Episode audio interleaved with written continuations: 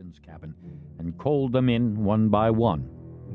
I ain't no thief, said Mr. Arbuthnot, the ship's carpenter. I came in here to check for structural damage from the dust up, so I did. And when I ain't found none, I left. And yet the casket was broken into and a necklace stolen, said Fairfax. Child's play for a man with your skills and tools. I'm telling you, it weren't me, bridled Arbuthnot. A shrill squawk rent the air. Pretty necklace, pretty necklace. Both men glanced at the African parrot. Mine, mine. Will that be all? asked the carpenter. Fairfax nodded, and Arbuthnot levered himself out of the chair and stepped out of the cabin, his wooden leg thumping on the deck with each step. A timid boy, barely fourteen years old, took his place. What were you doing in his cabin, Will? Looking for new shirts for the captain, Mr. Fairfax, sir. Will held his neckerchief in his hands and twisted it. I done nothing wrong. New shirt. Aye, said Will. The captain, he keeps getting sword cuts in his good silk shirts. I was looking to see if there were any here. And did you find any? No, sir. The captain came back, yelled at me to hurry up or I'd miss the boat back to the Ranger. Startled me something awful, he did. And after he startled you, what did you do then? Went straight out the door just behind the captain, said Will. It ain't wise to keep the captain waiting. So you didn't steal the necklace? Oh, no, sir.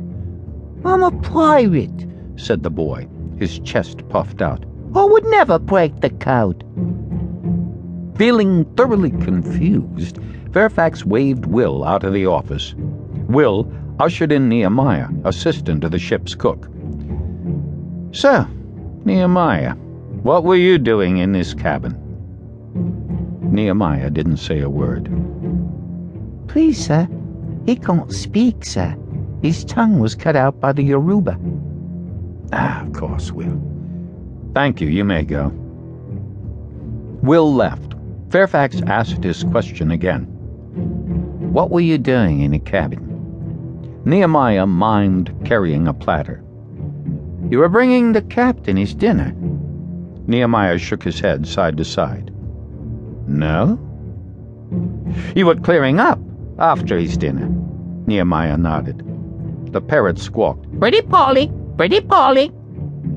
And you didn't steal the necklace.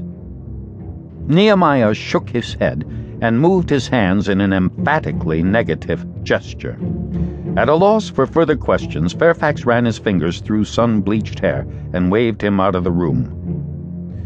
Elijah! boomed Bosun Ridley as he came in, stooping low under the beams. Pretty mess we've got here. You can say that again, said Fairfax. Captain's riled, crew's upset, all because of one rotten apple in the barrel. Well, you can't think it was me, can you? laughed the bosun. Sacrifice my position just for a necklace and a pair of diamond earrings? I've got more sense.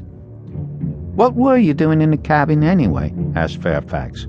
I'd have thought you'd have been busy re-reeving the rigging.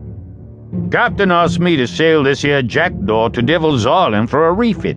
Just wanted to check if this lubberly captain carried charts and instruments. Always best to be prepared, that's my motto. So it wasn't you? Swear on me grandma's grave, God bless her, said Ridley. Anything else? Because I've got to get moving smartly if I'm going to have Jackdaw ready to sail by dark. Captain Roberts stormed in. You found me a man to maroon yet, Fairfax? Not quite. I have one question for you. Did Will go over to the Ranger with you? Aye, he's a dullard, that one. I had to come back here to fetch him. He knocked all that powder on the floor, and I had to drag him out with me to make sure he didn't get left behind. Yo ho ho, in a bottle of rum, sang the parrot. And suddenly, Fairfax knew who the culprit was.